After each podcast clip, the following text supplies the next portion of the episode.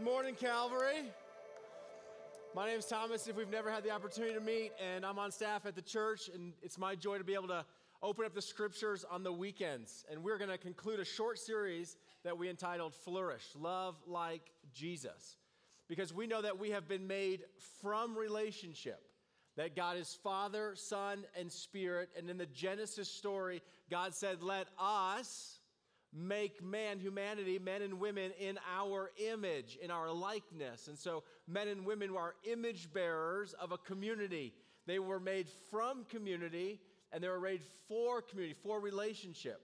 First and foremost with our Maker and then one another. In the Genesis story, God has made all things, and Adam was in the garden, and everything was said to be good, except that Adam was alone, isolated. And we see that God makes a companion for him to remedy what was not good to be good.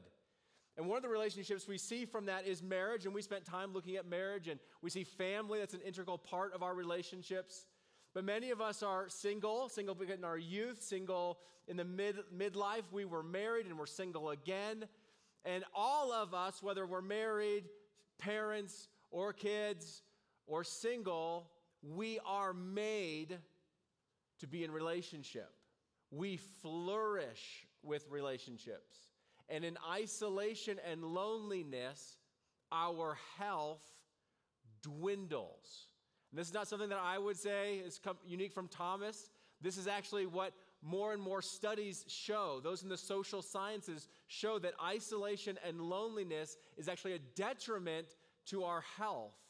There was a massive research that was presented to Congress last year by the Surgeon General of the United States, expressing a public health concern or crisis of isolation and loneliness in America today. And the Surgeon General presented before Congress his findings that though we are more connected than ever on many digital platforms, connected to one another on social networks, connected globally, there is an increased feeling of isolation and loneliness. And so there is a disparity from being connected to one another and what we would see being engaged in each other's lives. And what he presented before Congress is his plan to rebuild what he calls the social fabric of our society for what was once just taken for granted, that we were part of a community, engaged in community, has gone. And many people now are feeling isolated and alone. What was interesting about if you read his report was that faith community was mentioned as one of the things that kept social fabric together in the past, but wasn't necessarily a primary recommendation for how we're going to fix this going forward. And I find that fascinating because there's another study that I want to bring your attention to. This is done by Harvard back in 2016. Harvard has this program of human flourishing, and they looked at what are the four pathways that people need in their life to flourish. Now, remember, this is a secular university. They looked at all the empirical data, all of these studies, and they concluded there are four pathways for everyone to flourish. Whether you're married, with kids, not kids, or single, these are the four pathways family, that you were born into a family, connect to a family. We've talked about the power of family that has so much power in our lives for good, to build us up, set us up, cause flourishing. Or part of many people's story is the detriment to family and how discouraging it was, how harmful it is. And we're trying to still recover from family because of how powerful it can be. But a good family is part of human flourishing. Then he said, work and education.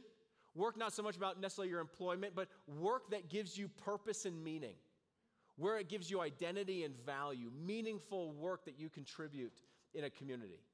Then he speaks about education. Not that more education means more flourishing, but it's the attitude of really being a lifelong learner, someone who is always growing in their understanding of how relationships work, how the world works, how sciences work, and with understanding comes more flourishing. And number four is so fascinating that they highlighted one of the four pathways to human flourishing is religious community. They looked at all of those who were flourishing and said the people who flourish the most aren't simply connected to, but they belong in a religious community. And they saw the health benefits of mental health, physical health, emotional health, relational health, really off the charts of those who participated in religious community. And one of the questions was is religious community just simply associated with people who are healthy? Or is it a cause? Like, does it actually cause people to become healthy, to be healthy? That was the big question. Is it an association or a causation? Association would be Christians go to church, Christians eat ice cream. Is that an association or causation? Does going to church make you want to eat ice cream? So the question is about our flourishing association or causation. And they looked at all the empirical data and they realized it was causation, not merely association.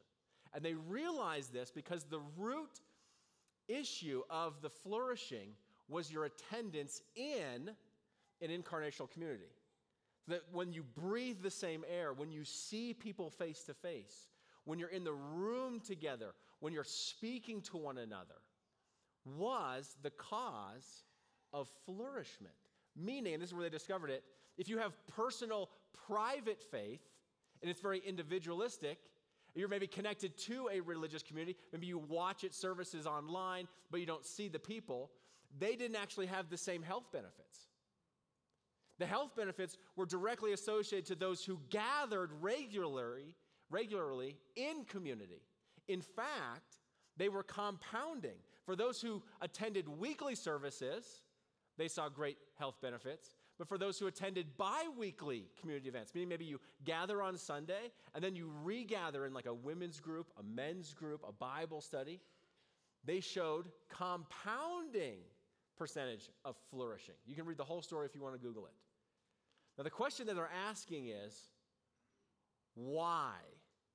How is that possible that gathering together in this community we call faith so beneficial to us?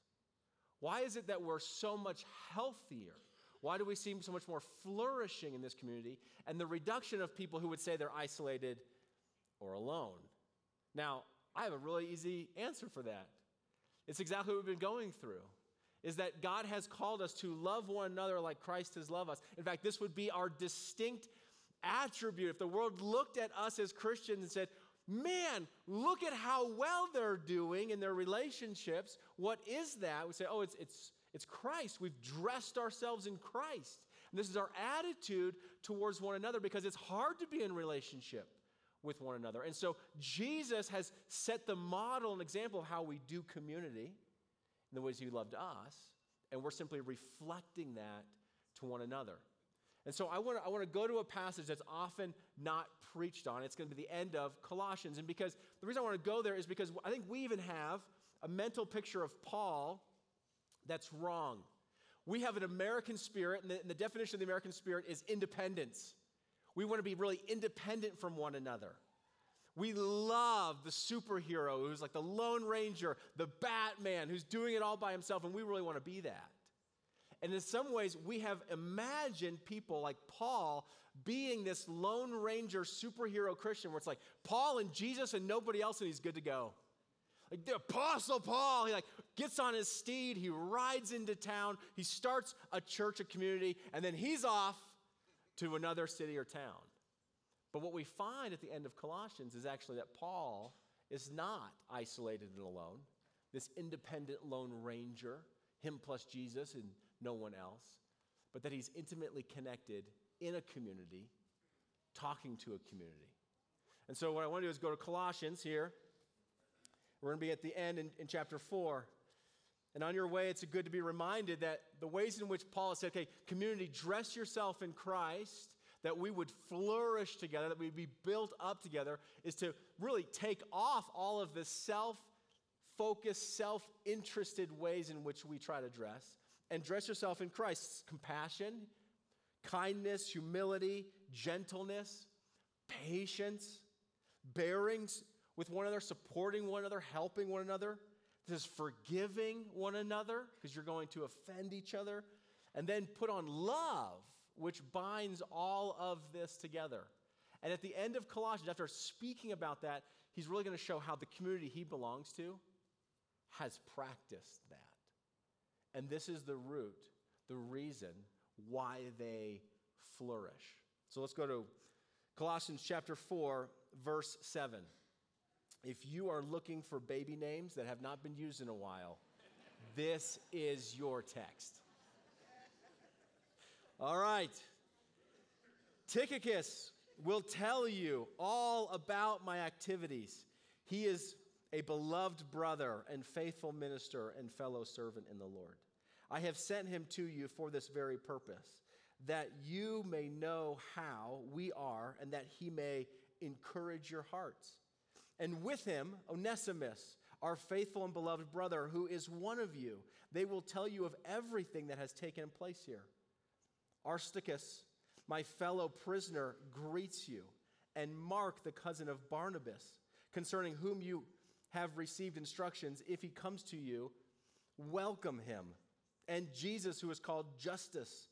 These are the only men of the circumcision among my fellow workers for the kingdom of God, and they have been a comfort to me.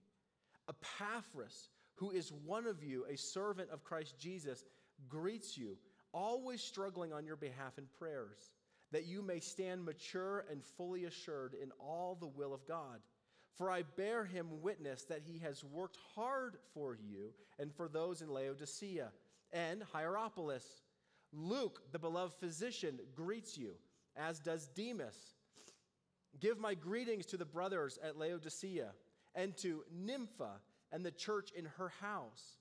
And when this letter has been read amongst you, have it also read in the church of the Laodiceans, and see that you also read the letter from, the La- from Laodicea. And say to Archippus, See that you fulfill the ministry that you have received in the Lord.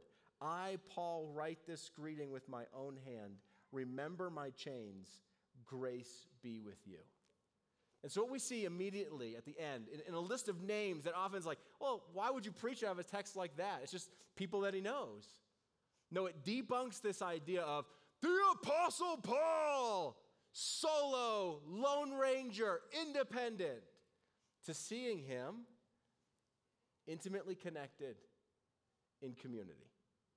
He's not the apostle, he is one of many in a community supporting and working together, gathering together in an incarnational way that produces human flourishing. And so there are many attributes of this community that we want to highlight. But first and foremost, we have to say this community is not some utopian community where everyone's perfectly getting along, just a bunch of milk toast people. What do you need? Oh, you go first. We have no problems here, no disagreements. No, in fact, part of this community is hardship in relationship, in which they actively have to put on Christ so that they can flourish. So, a few names just to mention off the top Onesimus. Onesimus, you remember from the letter of Philemon, Onesimus left his master, he's a servant, and he flees. And Paul meets him and he comes to know Christ, and Paul disciples him and says, Onesimus, you have to go be reconciled. But here's the thing I want you to be reconciled, not as a servant back to Philemon. I want, I want to see your liberation, I want to see your freedom. And so I'm going to advocate for you. And so he sends a letter with Onesimus to Philemon and says, Philemon, receive him back, not as a servant, but as a brother in Christ. If he's hurt you, offended you, if he owes you anything, put it on my tab. I'll pay it. I'll reimburse you. I want to make sure that we are in community together. And so he reconciles this relationship. Think of another mention here is, is Mark. Mark was connected to Barnabas. If you remember in Acts, in one of uh, Paul's missionary journeys, there's this big disagreement that comes between Paul and Barnabas because of Mark. And there's a fallout. And they actually separate and go different ways. This is Acts chapter 15, verse 36. After some days, Paul said to Barnabas, Let us return and visit the brothers in every city where we proclaim the word of the Lord and see how they are. Let's go check on them. Now, Barnabas wanted to take with them John called Mark. But Paul thought best not to take with them one who had withdrawn from them in Pamphylia and had not gone with them to the work. And there arose a sharp disagreement, so that they separated from each other. Barnabas took Mark with him and sailed to Cyprus, but Paul chose Silas and he departed. And so there's this fallout in community. Can you imagine? Christians together having a disagreement? Never. And they do. And the relationships are fractured. Now, what's so interesting is Acts, and talking about the missionary journeys of Paul, those happened in the late 40s, so late 40s to probably the mid to late 50s is when that disagreement is going to happen. Colossians is written in the early 60s, meaning Paul has done what he's called the church to do dress himself like Christ and to forgive one another as Christ forgave him. What you're seeing is that Paul has reconciled with Mark and Barnabas. He says, if, if Mark comes, welcome him. Not, beat him up, kick him out. Welcome him. I, I have reconciled with him. I have forgiven him. He has forgiven me. We are back in right relationship because they have clothed themselves in the love of Christ. But not everyone stays together. And there's just a reality of hardship that there are, there are friends that we have in the faith that will depart, that want nothing to do with Jesus later. And that was Demas. Demas is mentioned here in Colossians as a fellow worker, a servant with Paul. But in a later letter to Timothy, Paul writes to Timothy, this is chapter 4, verse 9. He tells Timothy, Do your best to come to me soon for Demas, in love with this present world, has deserted me and gone to Thessalonica. Demas was with us. We've mentioned him in previous letters. But his love and concerns, cares for this present world, he has departed us and left. That's hard. That's a hard reality in community. And so there are other attributes, characteristics of those mentioned here in Colossians that talk about what is it that binds the community? How does the community recover from that? How does the community continue to care for one another? Well, we look at these attributes back in Colossians. First, of Tychicus. Tychicus comes with Onesimus, and he's going to tell you of all the things that have happened. This is why we encourage you to share your lives the good, the bad, and the ugly, all the things that are happening with one another in your life group so that you can encourage one another. That your, your successes encourage me. Your faith encourages me. How you overcome and go through trials encourage me.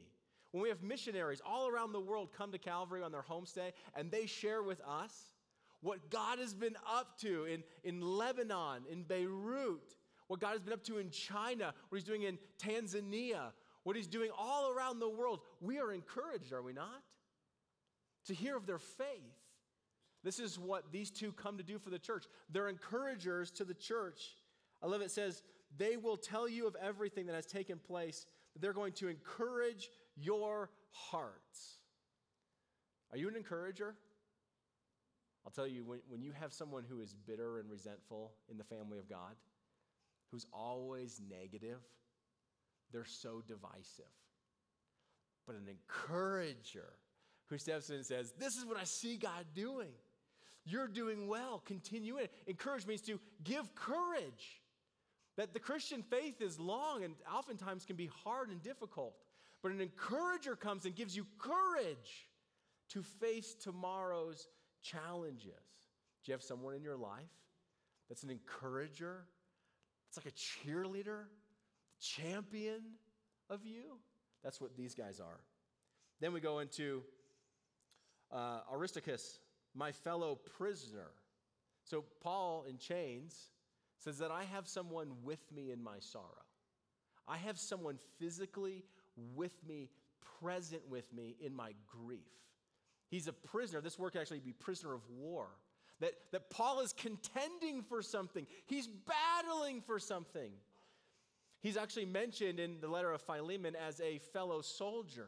So that would make sense that he's been contending with Paul, he's been battling with Paul.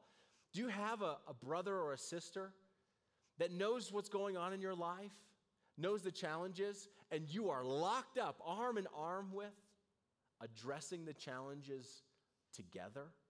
That's what Paul has. Paul is not isolated and alone. In fact, this, this fellow prisoner goes on to mention Mark and Barnabas and this one who's named Justus. These are the only Jewish people, those who were Jewish and then saw Jesus as the promised Messiah, who are with me. And Paul says, This community of people, they're not below me, they don't serve me, they're not just simply my employees that I disperse. What does he say about them? They have been a comfort to me. What does it look like to be comforted? It means someone comes into your grief and sorrow and brings you cheer. It's someone who shoulders sorrows with you. This is what Paul says that this community is to him. They are well acquainted with his life. And there are those who are with him that are a great comfort, that cheer his soul, that sit with him in his sorrow, that encourage his heart. And he's sending them to the church to do the same for them. And then he moves from those that were part of the Jewish faith who believed in Christ, but now are Gentiles who embraced Christ, the Hellenistic community that loves Jesus. And he begins with this man named Epaphras, who is one of you. He's from Colossae. Epaphras was the one who actually preached the good news, and the church began in response to what he preached. Epaphras is the one that, that, that sent word to Paul and said, Paul, I preached the gospel in Colossae, and there's a bunch of people that are Christians that have accepted Christ, that have repented of their sins, that have turned from their idols, that are worshipers. And so Epaphras is sent. And here's what's said about Epaphras. This is so good. Who is one of you, a servant of Christ Jesus, always struggling on your behalf in his prayers. He's a prayer warrior. The success and flourishing of this community is because someone like Epaphras is saturated in prayer. I love what Tom Wright says prayer is not some sort of ancillary activity to teaching and preaching, other works of ministry. Prayer is the work of ministry. It is the work of ministry. It's what produces in us, as we see, a maturity and confidence. Look what he says on behalf of his prayers, that you may stand mature and fully assured in the will of God. How is it that we mature in Christ? It is through prayer. How is it that we grow more confident in Christ, to know what Christ wants from us or is directing us to do? It is through prayer. Here at Calvary, we want to be a praying church. We want that to be part of our DNA. This is why every service ends with an invitation for you to come and pray. Not because it's an ancillary activity to what just happened, but because it is the work of ministry. It's where we see the power of God moving to mature believers and cause them to be steadfast to be certain of what God is doing in their life. This is where the community at Calvary has prayed over the years. When we gathered to pray about moving out into Erie, when we prayed that, Lord, you would provide land to us.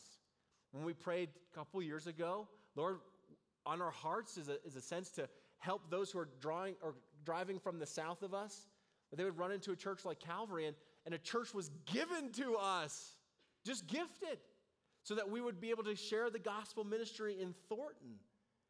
This is what happens from prayer.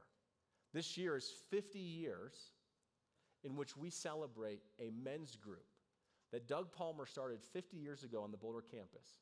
And every Thursday for the last 50 years, these men have gathered to pray for the elders and pastors, the congregation, and Calvary Bible Church for 50 years, every Thursday. These are men like Epaphras, prayer warriors. I think of in our own congregation, people like Ruby Sharp, who is devoted to prayer, for she knows it is the work of the Lord.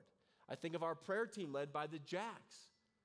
I think of others who are devoted to prayer, just like Epaphras, so that we would be mature and know what God's will is for us. And then he moves on, mentioning Luke, who is his scribe, who has followed him everywhere. He's the historian, telling the stories of what God has done through the church. He mentions again, or mention, again, he mentions Demas, who is later going to depart. And then he mentions this beautiful woman, Nympha, who opened her house for the church to meet there. That she, through her hospitality and generosity of using what the Lord has given her, is building up this community that flourishes. And I just think of all the women that opened up their houses recently for, for table gatherings to welcome other women around their table so that they would be brought, not just connected to, but brought into community. I think of the ways in which many people here at Calvary open their homes so that we gather together throughout the week. I think back to COVID. And I think of when we just when we chose to suspend our large group gatherings, not to cancel church, but to suspend our large group gatherings and gather in hundreds of homes around the front range. And how hundreds of people opened up their house so the church would continue to meet together, so that we would not give up meeting together, so that we can continue to meet and encourage one another, pray together, share each other's burdens, support and comfort one another without missing a beat. Many of you opened your homes. You have this character of Nympha to be hospitable. And it's hard because you're opening your homes and then you're opening your pantries, then you're opening your fridge, and people are eating your food, and, and then needy people show up, and you give out of what the Lord has given you. This is another characteristic of a community that gathers and flourishes because there are women like Nympha. And then he concludes with Archippus. And I love that he says to Archippus, See that you fulfill the ministry that you have received in the Lord. There's something that the Lord has so impressed on his heart. Maybe he has grown weary. Maybe he's gotten discouraged. I don't know. Maybe he's gotten distracted. And Paul just says, I want you to remember what the Lord has shaped you to be. What he has laid on your heart, I need you to, I need you to finish that work. And that's what I would say here at Calvary is every single person in this room is uniquely shaped, gifted, wired for the work of ministry. We are the ministers. The paid staff are not the, the ministers of Calvary Bible Church. We simply desire to empower the ministers, to resource the ministers for the work of ministry. And so the Lord has laid on each of us a work to do. And maybe some of you have grown weary, distracted, disheartened, and this is just a call back to say, finish the work. Restart that work. What has God called you, impressed on your heart as ministers of the gospel to finish, to continue? For every person in the body matters. You matter. We need you to express your gifting, your heart, your passions here with us. And so it's a call for him to continue this. And then Paul just simply ends with I write this with my own hand. This is my heart to you. From my community to your community, in community, we grow in Christ. And so this would be my question to you. If Paul was to write Calvary Bible Church, where would your name show up? Where would your name show up here, and what would the characteristic be of you? It's like, oh, Dan, just pray like Dan, encourage like Bo, pray like Ruby, open your house like Dolores, be hospitable to one another. Look how they comfort one another, sit with each other. Where would your name show up? Because the reason faith community causes flourishing is because we are an incarnational community dressed in Christ's attributes, loving one another as Christ loved us. And it doesn't work simply to be online, to stop in once in a while. Your flourishment, as God designed you to be, is not simply to be connected to the family of God, but to be engaged in the family of God. And so is just a, just a call to all of us. Say, if you feel isolated and alone, if you feel like you, life is very challenging and you are having to shoulder everything by yourself, this is a reminder that your flourishment is found in our flourishment. Is that you belong with us in the family of God. Christianity is not an independent activity that you do by yourself. It is something that we are doing together as we pursue Jesus Christ and are being transformed. And so the reason the church causes flourishment is because this is the place in which we are built up in Christ. This is where God meets with us. This is where the Holy Spirit transforms us and shapes us. This is where in which we forgive one another. We express encouragement to one another. We're kind to one another. We express comforts to one another and build one another up in love that binds all of this together. And so the question for your own flourishment is Is there another step you need to take to engage in the community of believers? If you've been away for a while, you've been outside the community, can you just indicate maybe on that Connect card or maybe online sometime this week? I've been on the periphery and I see the need because even the Apostle Paul was engaged in the community of faith. Let's pray. Father, I thank you that you have not asked us to do this by ourselves, that you have not called us to be lone rangers, but that you have called us together. And so, Father, I ask that you would be especially gracious to us here at Calvary, that we would clothe ourselves in Christ that we would be like Paul to reconcile brothers and sisters together. We'd be peacemakers. Help us to extend forgiveness to those that have wounded us or hurt us in community so that we would continue to flourish. And Father, I just pray for anyone in this room who's been resistant to being known and belonging. I pray that the gentleness of the Spirit would convict them to come in and that they would find a place to express their own giftings, the ways in which you have wired them for our good. In the mighty name of Jesus, King Jesus, the head of this church, we pray. Amen.